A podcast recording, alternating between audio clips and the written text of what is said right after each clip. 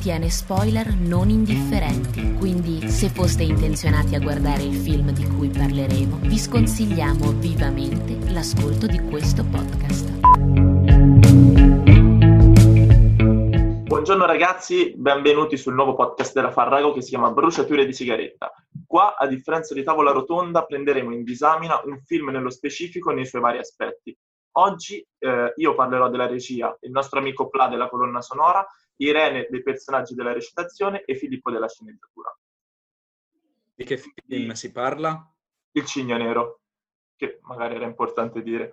Sì? Esatto. Direi, direi che direi che parte Filippo con la sceneggiatura. Ok, va bene. Allora, il film come trama molto basilare eh, racconta la storia di Nina Sayers, interpretata da Natalie Portman, che è una ballerina di grande talento e che all'inizio del film si trova all'inizio della, della stagione dei, degli spettacoli e quindi vi è un casting. Il film fin da subito stabilisce la relazione che Nina ha con uh, questa ballerina, che era stata fino ad allora la più grande, che si chiama Beth, è una star e che quindi famosa in tutto il mondo, bla bla bla, però è vecchia ormai e di questo ne parlano anche nei camerini. Questo è il punto alla base e si parla appunto che per far ripartire la compagnia che ormai è in crisi si dovrebbe scegliere un'altra ballerina più talentuosa e più giovane. Il film poi prenderà Nina, che dovrà appunto interpretare il cigno nero, cioè il lago dei cigni, il cigno nero, Pla? Il lago dei cigni. Il lago dei cigni il lago, il lago, dei cigni scuri. Quello cui, su cui il film si incentra è, diciamo, il conflitto che Nina avrà. Uh, questo non è detto esplicitamente, però fin dalle prime scene Nina vede questa sua doppia, questa sua doppelganger, questa persona che sembra identica a lei in tutto e per tutto. Questo non ci dice niente di eh, rilevante per la trama, ma semplicemente ci fa capire che il conflitto su cui la storia fa perno è un conflitto interiore e contro se stessi, molto semplicemente. Però questo è semplicemente per farci preparare a ciò che è la storia. Nina appunto si troverà reginetta del cigno lì come Swan Queen, perché l'ho visto in inglese quindi non so manco come sia in italiano. Odette, e... si chiama Odette il personaggio, Odette. No, non Odette, Swan Queen il ruolo. Vabbè, è Odette, Swan, Swan Queen. Odette. È, Vabbè, non so come l'abbiano tradotto. la regina... Non so come l'abbiano tradotto in Italia, sti cazzi. E vi è il personaggio di Vincent Cassell, che è il regista di questo spettacolo tra l'altro bravissimo. E quello che Vincent Cassel rappresenta è in un certo senso anche metacinematografico, perché lui rappresenta il tema del film. Il tema del film che è ciò di cui il film parla effettivamente. La trama non è ciò di cui il film parla. Il tema è il concetto che il film vuole esaminare spiattellandolo in faccia ai personaggi. Un film, quando parla del suo conflitto, deve far crescere i personaggi o far regredire, questo dipende ovviamente dal film, ogni volta testandoli attraverso l'utilizzo di questo tema. Uh, qua Vince Cassell è una manifestazione appunto, secondo me anche abbastanza metacinematografica di questo concetto qui. Lui, durante tutta la durata del film e durante tutta appunto la durata della sceneggiatura, scritta da John McLaughlin, dopo tre scritture fatte da altri di sceneggiatori, durante tutto il film la testa e questa è, fo- è la forza trainante. Ciò nonostante, Nina, nella durata della trama, viene posta tra due estremi. Uno è l'estremo di Mila Kunis, che a contrario di Nina è un personaggio molto aperto, sessualmente mh, maturo e che sa insomma relazionarsi tranquillamente e come dice nel film si sa la- lasciare andare molto semplicemente. Mentre dall'altro estremo vi è la figura della madre, che eh, rappresenta molto metaforicamente, diciamo, il passato eh, di Nina. Infatti basti vedere anche, per esempio, la camera di Nina, che fin da subito vediamo piena di bambole e pupazzi, come la camera di una dodicenne, molto semplicemente, quindi che ancora non è entrata nel mondo degli adulti. Il film, per farci entrare in tutto questo mondo in cui Nina dovrà eh, entrare per appunto raggiungere la fine del suo arco narrativo, che sarebbe appunto quello della maturazione e appunto riuscire a lasciarsi andare, quello che verrebbe chiamato l'incidente scatenante è quando si trova nell'ufficio del personaggio di Vincent Cassel, dove appunto lei per la prima volta mostra quella che sarebbe, e mostra a noi, eh, quella che sarebbe la sua natura.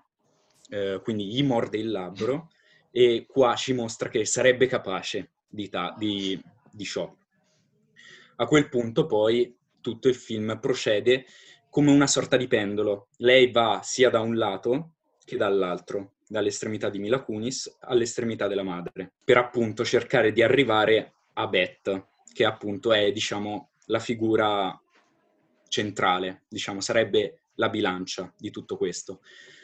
Alla fine del film, ciò che l'arco la porta a fare e appunto arrivare alla fine del film, dopo per esempio anche la scena nella discoteca che rappresenta anche molto me- metaforicamente il raggiungimento, il confronto con se stessa, il confronto con la sua ombra, che è appunto rappresentata, che è appunto manifestata da Mila Kunis, per poi appunto arrivare alla fine dove questo pendolo si rompe, perché ormai sbatte troppo velocemente, non riesce più a capire quale sia l'estremità perfetta, perché lei arriva sia al punto in cui tutto ciò che sua madre ha fatto per tenerla ancorata al passato, per cercare di farla arrivare al punto massimo della sua carriera, e Mila Kunis, che è l'altro estremo, che appunto è riuscire a lasciarsi andare. La bilancia sarebbe nel mezzo, però la natura della perfezione, che è il tema appunto centrale del film, non è, una, non è bilanciata, non vi è un punto fisso che si può raggiungere, il film rende chiaro che la perfezione porta solamente all'autodistruzione e appunto questo pendolo, che possiamo definire come meccanismo narrativo del film, verrà distrutto.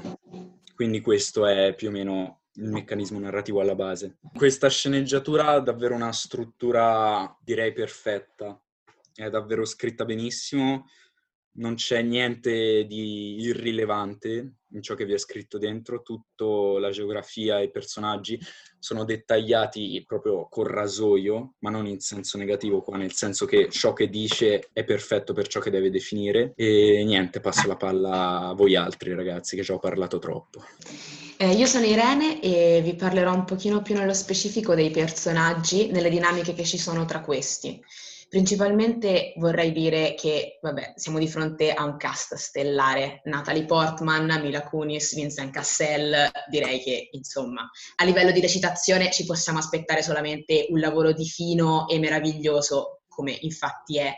Tanto che Natalie Portman per questo film ha vinto l'Oscar come migliore attrice. Come dicevamo anche prima parlando tra noi, meritatissimo, assolutamente.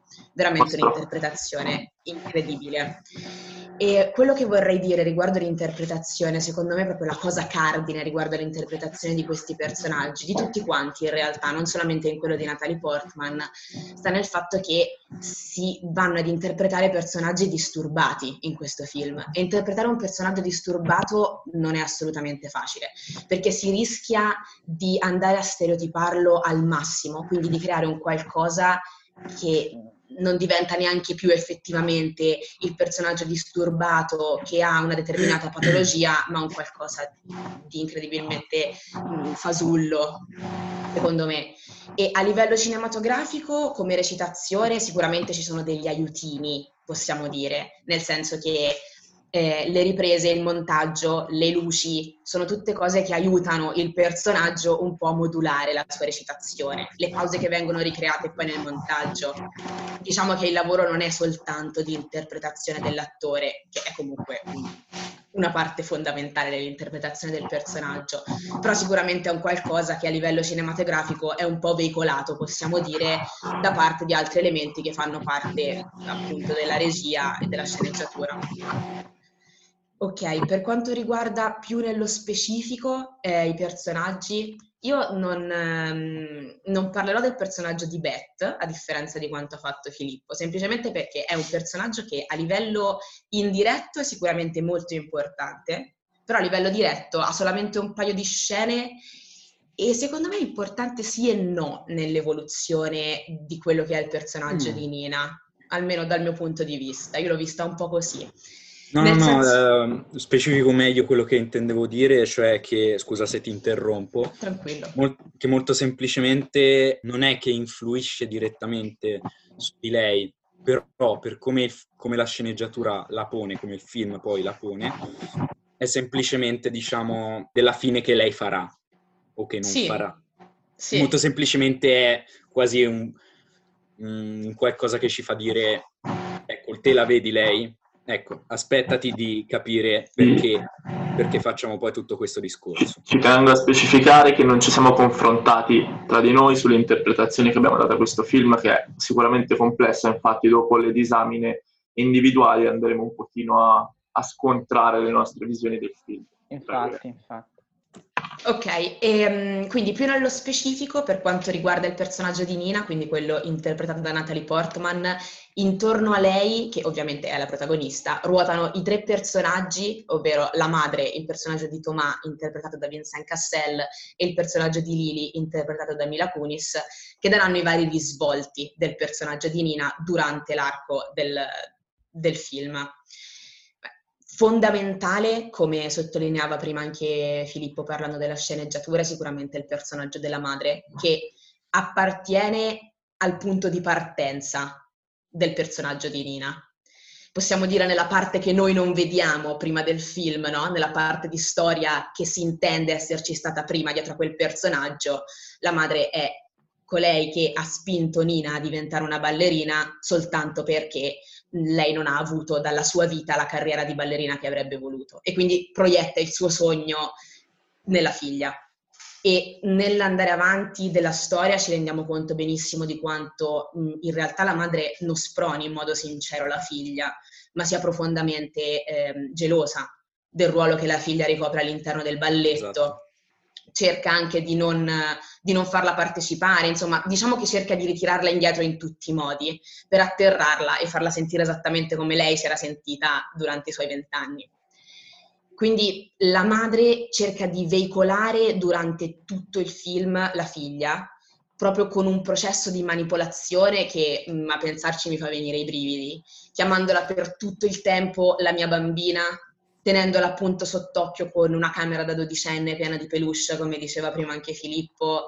Questi sono chiaramente eh, tutti i tassellini che portano poi Nina ad essere il personaggio disturbato che è effettivamente. Di conseguenza la caratteristica del film è sicuramente il disturbo di personalità di Nina, che sicuramente proviene da questi elementi che ho appena detto e questo disturbo di personalità va a sfociare appunto nel, nella tematica del doppio e nella tematica dell'immaginazione che viene a crearsi poi in seguito a questo doppio. Sono sicuramente le radici di un disturbo eh, schizofrenico e appunto Nina durante tutta la sua vita, per come la madre l'ha manipolata, ha tenuto ehm, soppressa e nascosta quella parte di lei che poi inizia a vedere in quello che è il cigno nero, in quella che è l'altra ballerina, quindi Lili. E quindi si avrà poi questa proiezione della parte più oscura di Nina nell'altra ballerina. Proiezione che appunto va a prendere forma a livello completamente immaginario, completamente fittizio. Il film è pieno di scene che guardi e pensi sta succedendo davvero o no. Quindi questo sicuramente è un elemento molto importante nel far capire mm, il personaggio di Nina e il suo ruolo eh, in relazione anche all'altra ballerina. Quindi da qui, dopo aver analizzato il personaggio della madre, gli altri due personaggi molto importanti nello sviluppo della storia, come ho detto anche prima, sono appunto Tomà, che come ave- ha notato benissimo anche Filippo, è una cosa che ho notato anche io questa, ci troviamo molto d'accordo, lui è quello che va a veicolare la trama, no? È, è, è la storia praticamente. E infatti è proprio Tomà, che tra l'altro è l'unico personaggio uomo, non a caso, che dà il via allo sviluppo del, della manifestazione del disturbo di Nina, si può dire nel momento in cui le dà la parte di Odette nel balletto Il lago dei cigni. In quel momento lui le fa capire quanto eh, lei sia perfetta per la parte di Cigno Bianco, quindi per un qualcosa di puro, per un qualcosa di, mm, di delicato, certo. che è proprio il ruolo in cui la madre ha tentato di inquadrarla fino a quel momento, che è un qualcosa anche di molto infantile, non a caso ma non è perfetta al contempo per il ruolo di Cigno Nero. Quindi la gemella cattiva che nella storia proprio del Lago dei Cigni, del balletto, inganna il principe e di conseguenza inganna anche il cigno bianco. Quindi è proprio il doppio che si ripete. Quindi Tomà dà il via a questo ingranaggio che la madre di Nina, possiamo dire, aveva già messo in porto nella figlia, questo ingranaggio di disturbo di Nina e poi il disturbo viene fuori trasposto nella figura di Lili. L'altra ballerina, che in realtà secondo me, almeno dal mio punto di vista di giovane donna, non è neanche una persona che si lancia in modo chissà in, in che modo particolare nella vita, semplicemente la vive in modo abbastanza normale, al di là del drogarsi in discoteca, che è opinabile. Nel senso che Lili è semplicemente una normalissima ragazza che si vive il sesso e si vive le relazioni in modo normali è normale e Nina no, perché ha palesemente una patologia a livello di personalità. E quindi sicuramente il fatto che um, Tomà fa notare a Nina che Lili potrebbe essere perfetta come cigno nero fa in modo che Nina prenda di mira, possiamo dire, il personaggio di Lili. Però se non fosse stata Lili sarebbe stata qualunque altra ragazza in cui Nina avrebbe potuto rivedere quelle parti di sé mancanti, parti di sé mancanti che fino a quel momento in realtà non aveva effettivamente notato ma che dal ruolo di Odette inizia a notare, dal momento in cui gli viene dato il ruolo di Odette, inizia a notare. Di conseguenza si viene a creare proprio questa mh, quasi mania di persecuzione che, che mh, Nina rende proprio esplicita nel momento in cui parla anche con Tomà, dice proprio lei mi sta seguendo, vuole diventare me. Ma ovviamente nessuno vuole diventare lei, è semplicemente Nina che rispecchiandosi in un'altra persona si sente perseguitata quando in realtà è semplicemente un'altra parte di lei che la sta perseguitando perché fino a quel momento è rimasta completamente chiusa, ma doveva prendere vita, in un modo più normale, ma comunque doveva prendere vita. Quindi per concludere, perché forse ho parlato anche troppo, l'esplosione finale di tutta questa patologia di Nina si ha sicuramente nella nottata prima della prima del balletto, in cui Nina finalmente si ribella alla madre. Per quanto quel momento sia terribile, completamente aggressivo, esplosivo, è il momento necessario per portare eh, Nina a diventare e a tirare fuori le caratteristiche da cigno nero che fino a quel momento erano rimaste da parte. Sì, esatto, Perché cioè, comunque del... quello, cioè scusa se ti interrompo, quello alla fine sarebbe il vero climax del film. Esatto. Perché, cioè è il, il climax del, del, suo personaggio. Poi il film, per come è strutturato, arriva qua allo scontro tra il mondo del passato e il mondo di Lily con un climax strutturale, ma a sì. livello di personaggio il suo climax, a livello del suo arco narrativo, quello è il suo climax, quello esatto. in discoteca. Sì, Niente esatto. Questo. Il momento in discoteca, il momento in cui si immagina il rapporto sessuale con Lily fino alla ribellione nei confronti della madre in cui le chiude la mano nella porta, le ruba il pomello della porta per poter uscire di casa e poter effettivamente andare ehm, a partecipare al balletto, è sicuramente il momento che fa in modo che Nina possa esprimere quella parte di sé che era rimasta chiusa fino a quel momento. E infatti, veramente per concludere, le ultimissime scene sono le scene in cui si ha il culmine di questo doppio, il litigio tra Lili e Nina, che ci vuole un po' per capirlo probabilmente davvero, ci vuole un po' per entrare in merito a quel litigio, anche proprio a livello del film ci vuole qualche minuto nello svolgimento della storia per capire veramente cos'è successo. Nina è convinta di aver aggredito Lili quando in realtà ha aggredito se stessa, perché in quel momento era come se la sua parte bianca e la sua parte nera stessero lottando e, e poi la, la, conclusiva trasformazione in cigno nero durante, durante, il balletto, mentre lei è nel palco, il fatto che le spuntino le ali dalle spalle, insomma, voglio dire, questo è proprio il culmine del momento in cui lei ha proprio la trasformazione da, mh, da fanciullina indifesa a donna che ha il potere nelle sue mani. Ecco quanto. Allora, eh, io sono Matteo, vi parlo della regia adesso. E tutto quello che sto appena detto è accompagnato in maniera magistrale dalla regia di Darren Aronofsky, che è specializzato lui nel, nel riprendere e nel trasmettere l'ossessione. Lo ha fatto con il teorema del delirio, lo ha fatto con Requiem for a Dream, lo ha fatto con Il Cigno Nero e lo ha fatto anche con Madre, che è l'ultimo film che, che è uscito. E il, la correlazione più stretta, secondo me, tra i suoi film è proprio fra Il Cigno Nero e Madre, perché tutti e due, a mio avviso, parlano di, di quello che è il processo artistico. A questo film lui ha dato una, un taglio veramente, veramente autoriale, con una macchina da presa che va in maniera morbosa a concentrarsi su dei dettagli, su, su delle minuzie. Esempio stupido, un'immagine che a me è rimasta in testa, mentre c'è la sua insegnante di ballo, del quale scordo il nome, che gli fa vedere il movimento delle ali, si, si concentra molto sull'increspatura della pelle di questa donna anche anziana che si vede sbucare fuori dal suo body dietro e, ed è delicatissimo. Sul dettaglio di lei che cambia la soletta le sue scarpe da ballo ti fa vivere proprio l'intimità del personaggio ed è molto delicato con mini movimenti nelle parti in cui lei è bambina, infantile, come è stato detto prima, mentre nelle parti in cui inizia a uscire fuori questo cigno nero è molto aggressiva, è molto violenta, ci sono movimenti molto veloci, cosa che culmina assolutamente nelle scene di ballo in generale, ma soprattutto nelle scene di ballo finali, dove c'è questa macchina da presa che si avvicina e si allontana continuamente dal volto della Portman, quasi come se stesse ballando assieme a lei, come se noi fossimo colpiti e sedotti tanto quanto il ballerino che è assieme a lei.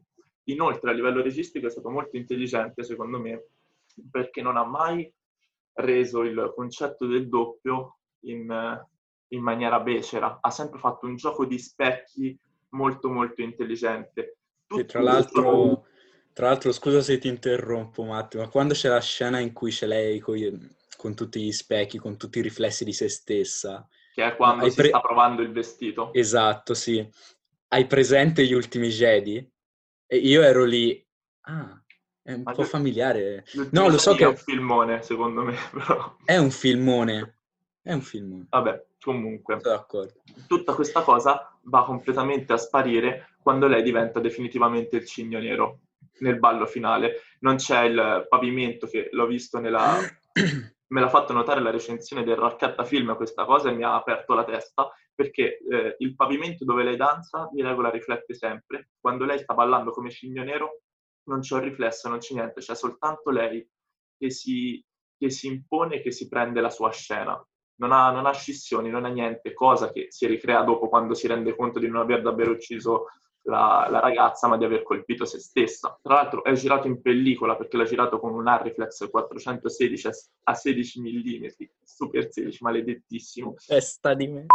E, e, ed è affascinante perché secondo me, a differenza magari di, di Filo Irene, ma forse ho interpretato male, il film parla anche e soprattutto di quello che è per raggiungere la, la perfezione a livello artistico. Cioè, in tutte le persone sì. esistono due lati, uno bianco e uno nero. In realtà noi siamo grigi, non esistono gli estremi. La madre ovviamente aveva cercato di incanarla in un determinato punto, però lei è stata portata a fare questa evoluzione in maniera molto aggressiva anche eh, prendendo come esempio esatto. l'altra ragazza, proprio perché lei doveva raggiungere questa, questa perfezione che lei dice di aver trovato nel finale riuscendo a fare anche il cigno nero in maniera egregia e perfetta. E, e, e l'accompagnamento registico questo te lo fa fare in maniera totale, assoluta, è proprio un climax che ti parte dall'angolo in basso a sinistra e ti va a toccare il punto più estremo a destra, quando c'è lei che si sta per buttare di sotto con questo sole dietro, cade slow motion,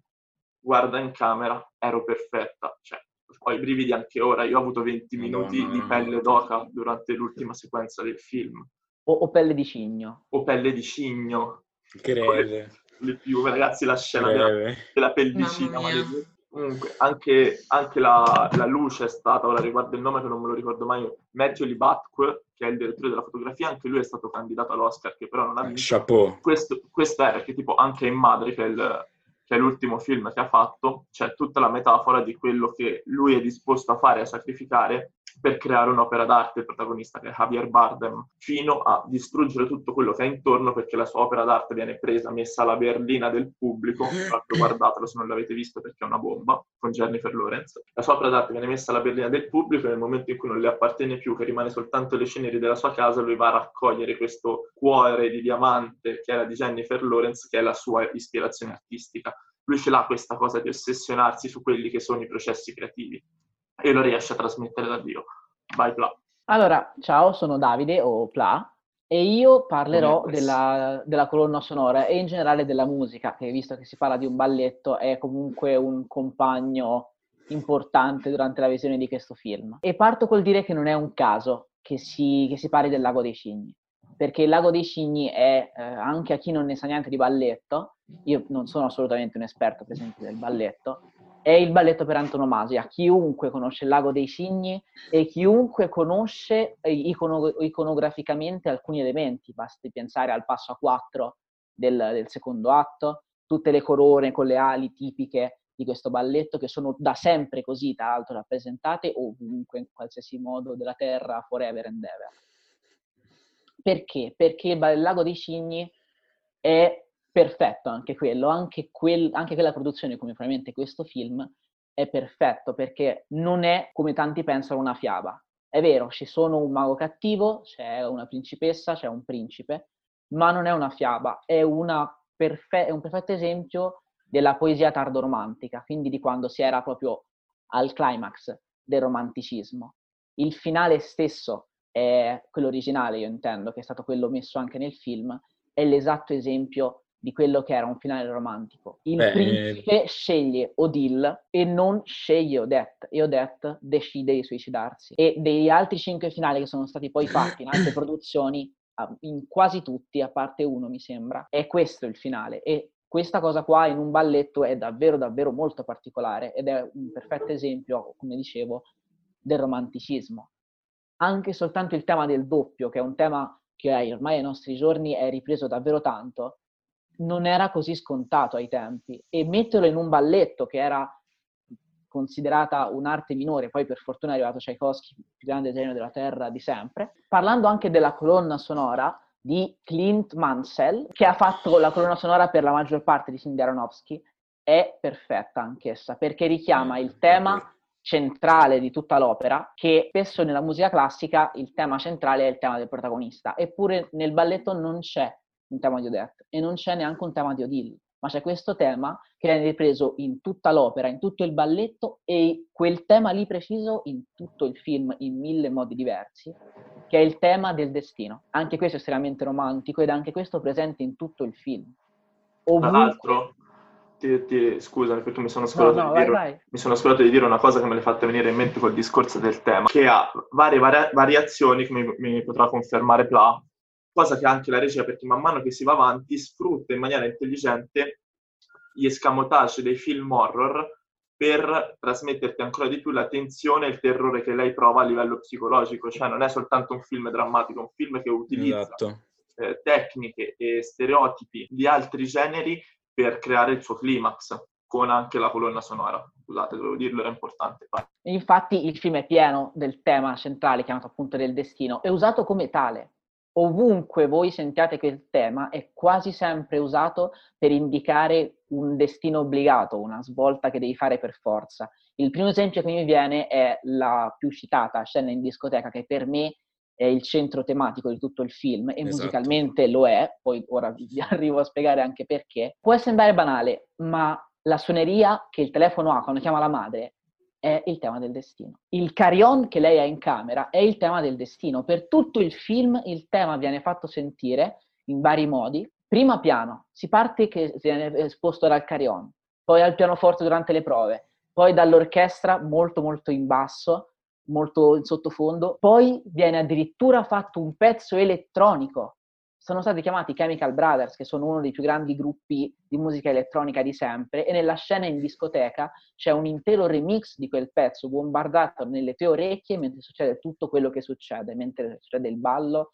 la scena nel bagno e nel finale con l'orchestra che puta letteralmente fuori questo tema in qualsiasi modo possa venire in mente. È il tuo destino, non c'è, non c'è via di uscita, devi fare quello che devi fare. È il, tuo, è il tema del sacrificio anche qua. Quello è la tua via, non ci sono modi di evitarlo. E, ed è una cosa che tutta la musica contribuisce a creare. E anche tutto quanto il film richiama il balletto. Vi dirò solo quest'ultima, quest'ultima cosa. Il film inizia come inizia il balletto. Il balletto non ha un overture, non ha un preludio, ha letteralmente una, la scena iniziale dove viene fatto vedere Rothbard, il mago malvagio, che trasforma Odette nel cigno e il film inizia con quello. Non inizia con lei che sogna e vedi che è un sogno, inizia con quella scena lì e finisce con la fine del balletto. Hai visto un film o hai visto un balletto dentro un balletto? Beh, fregazzi, che da dire. Tra l'altro, No, raga, io- secondo me ci sono due cose che non abbiamo detto, mi sono venute in mente mentre voi altri stavate parlando e sono abbastanza importanti, secondo me. La prima riguarda il fatto che Odette nella morte trova la libertà e come, come viene detto da Tomà inizialmente e come effettivamente è, come diceva anche Pla, no? tutto il film fa riferimento a tutta la trama del balletto minuziosamente ed è vero. E, e c'è tanto quanto Odette, anche Nina trova nella morte la libertà. Lei si uccide, Esatto. ma effettivamente riesce a liberarsi di quella condizione di gabbia che per tutta la vita aveva avuto. Ma infatti anche per esempio come, come dice il personaggio di Vincent, di Vincent Cassel stesso, il, più grande, il, più grande- il tuo più grande ostacolo sei tu. Esatto. E infatti Io- è il cigno nero. Comunque io vorrei- L'ho visto- io l'ho visto più come un sacrificio per la propria arte. E ma in- Cioè, è anche la, la completa abnegazione. La completa Il tema- quel tema lì io credo che entri in gioco perché si parla di un ambito artistico, si parla del balletto che è da sempre comunque uno degli ambienti dove più è richiesto il sacrificio.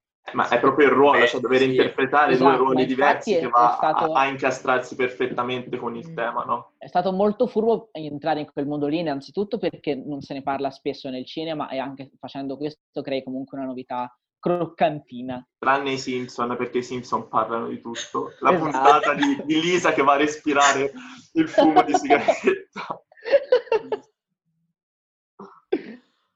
E io credo che il tema del sacrificio ci sia, anche il tema del, perché è anche collegato al tema della perfezione.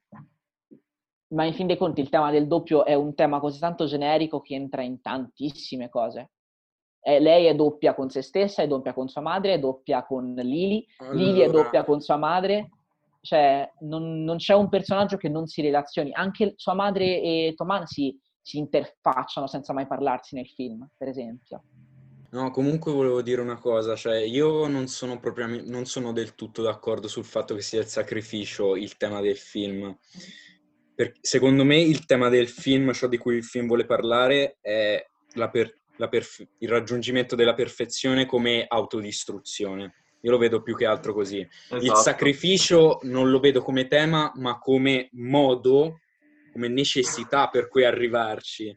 Sì, più un mezzo, ci sta. Cioè lo vedo più come questo, più che altro. E- ed è bellissimo più che altro come il film ogni momento che può, letteralmente ogni momento, ci dice come andrà a finire.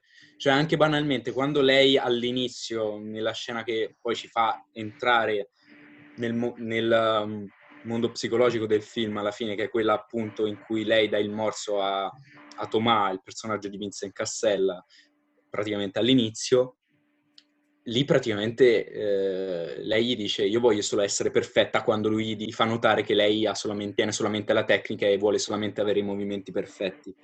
Lei vuole, vuole solamente essere perfetta e poi successivamente Beth, che è perfetta, sia lei che Tomà dicono che raggiungeva la perfezione, lei poi si fa investire e Tomà dice anche Eh, lei aveva, nonostante la sua perfezione, aveva i suoi impulsi oscuri. È proprio questo perché cioè, la tecnica Esatto. senza la passione, senza il cuore, Passione, ci vuole è passione. nulla. Cioè, come, di- come gli dice Tuma, come gli dice Tomà, la Tomà.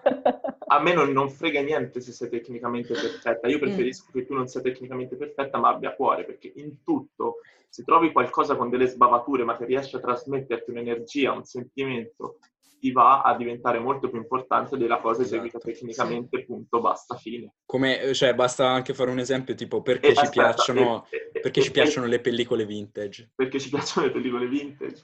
E e il senso Perché non sono perfette. la- l'autodistruzione portata dal far connubiare la tecnica con il sentimento in un punto solo. Cioè, Esatto, questo, grado però è insostenibile. di, questo grado massimo di estasi che lei raggiunge durante il balletto, perché di estasi si può parlare, ma è completamente nel flow del suo ruolo. di Sì, esatto. Esatto, fare, sì. che non si rende manco conto di avere una ferita in mezzo a- a- alle budella, ti fanno intendere Esatto. tutta questa cosa qui. Cioè, Sì, Però, però tutto questo è, inso- Però tutto questo è insostenibile e tra l'altro ho trovato affinità, tra l'altro, da que- dal punto di vista tematico del film, con Whiplash, che però ha un approccio totalmente opposto, cioè la morale che vuole fare Whiplash Mm. è l'opposto di quella del film, Esatto. quindi la perfezione che richiede sacrificio, che è sempre Sì. un mezzo, che Vero. però è per il bene, per raggiungere il massimo. Ma lì si parla anche molto di pazzia creativa, eh, Sì, che sì, qua sì, sì. Però è anche, anche, Whiplash, anche Whiplash è molto sull'ossessione. Esatto, e tra l'altro anche su, ho trovato affinità anche con The Neon Demon di Refn, che nonostante non abbia le stesse similitudini che, di quante non ne abbia con Whiplash, È molto più incentrato sull'estetica. Cioè sì, sì, sì, più- però è pur sempre perfezione anche lì sull'ossessione, eccetera. Non è la stessa cosa perché parla anche di altro, però tro- li trovo abbastanza affini personalmente.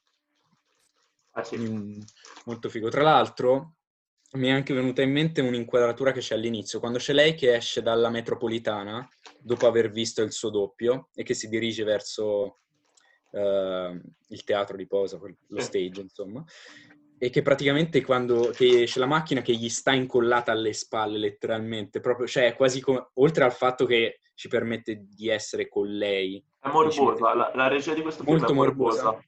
No, ma poi bellissimo come dopo averci fatto vedere il doppio, quindi appunto Esatto. a livello simbolico dell'ombra, ci faccia stare attaccati a lei proprio come un'ombra. Cioè, almeno io l'ho interpretato così, ovviamente, poi lui avrà deciso di interpretarlo. in Sì, sì, ma, come, ma, ma come nella Eh, sequenza in cui, in Non cui la macchina da presa, quando c'è Tomà che, che la seduce nella, nella sala da prova e gli dice sono io che ho sedotto te, non sei te che hai sedotto me, eh, come la macchina da presa vada a ricercare proprio le mani di Tomà, a farti sedurre anche a te da quest'uomo.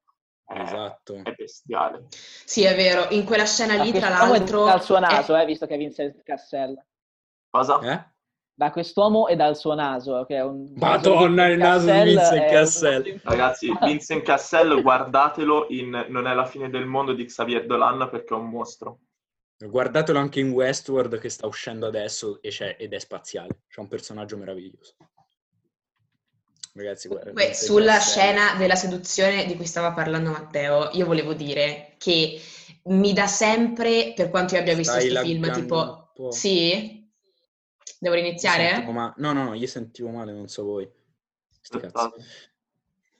Prova, vai. Vai. Ok, Mamma- Ri- vai. rinizio la frase, com'è? Ora? Io sento uguale, però non so, magari sono io, eh. Quindi... Te, Bela, che stai registrando, come mi senti? Ti sento bene. Ok, sono Quindi- io. Che allora Ok, vai. vabbè, comunque, nella scena di cui stava parlando Matteo, volevo dire che mh, nonostante io abbia visto sto film tipo sei volte, ogni volta che l'ho guardato, quella scena mi è sempre un sacco disturbante proprio per il fatto che vengono ricercate le mani di Vincent Cassel, quindi il punto di vista di lui che seduce, come stava dicendo Matteo, e non di Nina che è sedotta. E inizialmente non fanno neanche vedere la faccia di Nina. Quindi ogni volta mi chiedo, ma lei lo vuole davvero o no? Perché lo sta facendo? E quindi mi disturba sempre un po', cioè effettivamente è come se quel punto di vista esclusivo di Tomà non desse poi dopo neanche a te l'opportunità di capire effettivamente cosa si cela dietro quello che sta No, succedendo. se- secondo me invece è proprio l'opposto perché Mm, quello non è il punto di vista di Tomà, è il punto di vista di Nina che sta, fra virgolette, subendo quella cosa che non, da prima non vuole perché lei è restia e, fra virgolette, casta e pura, però certo. al contempo dopo viene sedotta perché all'inizio è molto, è molto un andarla a ricercare in maniera dove stanno andando queste mani, però poi diventa sempre più morbido, sempre più sensuale come succede a lei, cioè va dal, dal trattenersi da questa cosa a, la- Mm. a lasciarsi prendere perché se pensa a quella sequenza parte disturbante però pian piano che prosegue Sì, avvolge. infatti, ma quindi, eh, quindi secondo te il fatto che prima vengano riprese le mani, cioè il momento in cui vengono riprese le mani sta nel fatto del ancora questo per Nina è un qualcosa di disturbante e poi dopo conseguenzialmente quando si va al volto lei è più, lei è d'accordo quasi e si lascia trasportare, questo Sì, dici? secondo me si va dall'input fisico alla testa. Ok, sì, certo. E- Anche e- se io non e- credo sia d'accordo. aspetta, vai. Scusami. e, e la regia non è tanto il, il, ti, ti faccio capire il disturbante e non il disturbante, ma quanto ti voglio fare immedesimare in Nina. Sì, che sicuramente però sarà disturbata da questa cosa. Anche perché secondo me Nina non, non è d'accordo, ma non nel senso che non vuole, nel senso che Nina non sa né intendere né volere un sacco di cose in questo film. Mm, è vero. Più che altro, eh, secondo me, il discorso... La corruzione film, dell'innocenza. Più che, più, esatto, più che, rendere, più che, rend, più, che rendere dis, più che, rendere, il discorso de, del disturbo, secondo me il film vuole fare più un... Dis, un raccontare, oltre a tutto, a tutto, il resto, raccontare il passaggio eh, sia letterale che metaforico dall'età più bambinesca all'età adulta, letteralmente perché, perché c'è comunque un, un, avanzamento nella maturazione sessuale di Nina, che non aveva mai scoperto, e poi c'era poi tutto il discorso di saper, sapersi lasciare andare, che non è solo quello. Io lo vedo. Forse sono entrata un po' a gamba tesa nella maturità sessuale, però va bene, dai.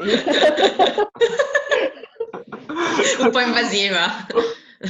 Comunque, infatti, no, infatti non è che i frutti di come c'è entrata sono proprio positivi. No, no, infatti secondo me in realtà traumi da questa parte. Senso? Secondo me in realtà è un, è un messaggio anche involontario che è nato dall'esigenza di creare questi due opposti per creare la metafora dell'interpretazione di quel ruolo lì. Non è che doveva essere il suo maturare nell'età adulta, perché una donna adulta può anche essere innocente e ingenua. Cioè non è che se te vivi no, la sessualità in però... modo libero, sei adulto, se no, non la vivi in modo libero, Specialmente una donna adulta beh, può essere anche altro, vergine. No, più che altro, no, ragazzi, più che altro, più che, più che come donna adulta, nel senso che mh, mm, matura, eccetera, eh, nel senso che si è un punto di realizzazione come persona quando si, quando si parla di queste cose. Mm. Quando si parla di sviluppo di personaggio, non si intende necessariamente che il personaggio debba raggiungere eh, debba sverginarsi alla fine del film. Okay? No, certo, ma la, ma la sua maturazione non punto... è neanche diventare il cigno nero, secondo me. È semplicemente mm. un altro lato. La maturazione del personaggio è la sua distruzione, cioè in realtà matura sì, la sua distruzione. Esatto. Eh, diciamo che la sua distruzione è il culmine della sua maturazione. Esatto, esatto ma non è il fatto che inizia ad, ad accettare anche l'altra parte, perché tutto Ma lei non l'accetta l'altra parte, infatti, le arriva come perché... se fosse un...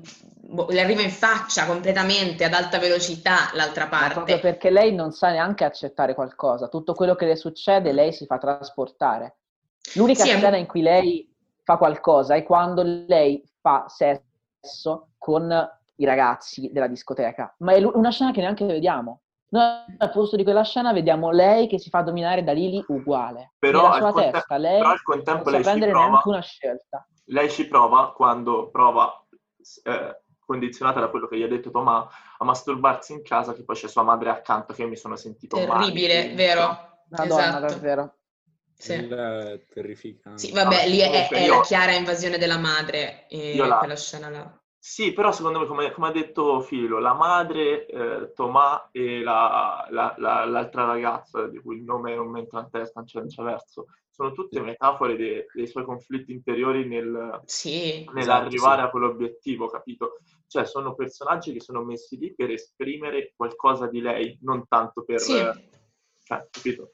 Comunque, se avete altro da dire, io ho finito, poi non mi dilungherei per molto e concluderei. Sì, esatto. Ma io credo Sono che abbiamo eviscerato un po' tutti gli ambiti, sì. io credo, francamente. Penso anch'io. Conclusione, filmone direi. Filmone. Decisamente assolutamente, filmone. Assolutamente. Filmone. Sì. Ok, meraviglioso. Guardatelo, eh, guardate anche gli altri film di Aronofsky, in particolare eh, Requiem for a Dream che avete visto sicuramente, The Wrestler e eh, madre, il teorema del delirio è un po' più per una nicchia secondo me. E niente, ci vediamo ogni due settimane con questo format. Ciao!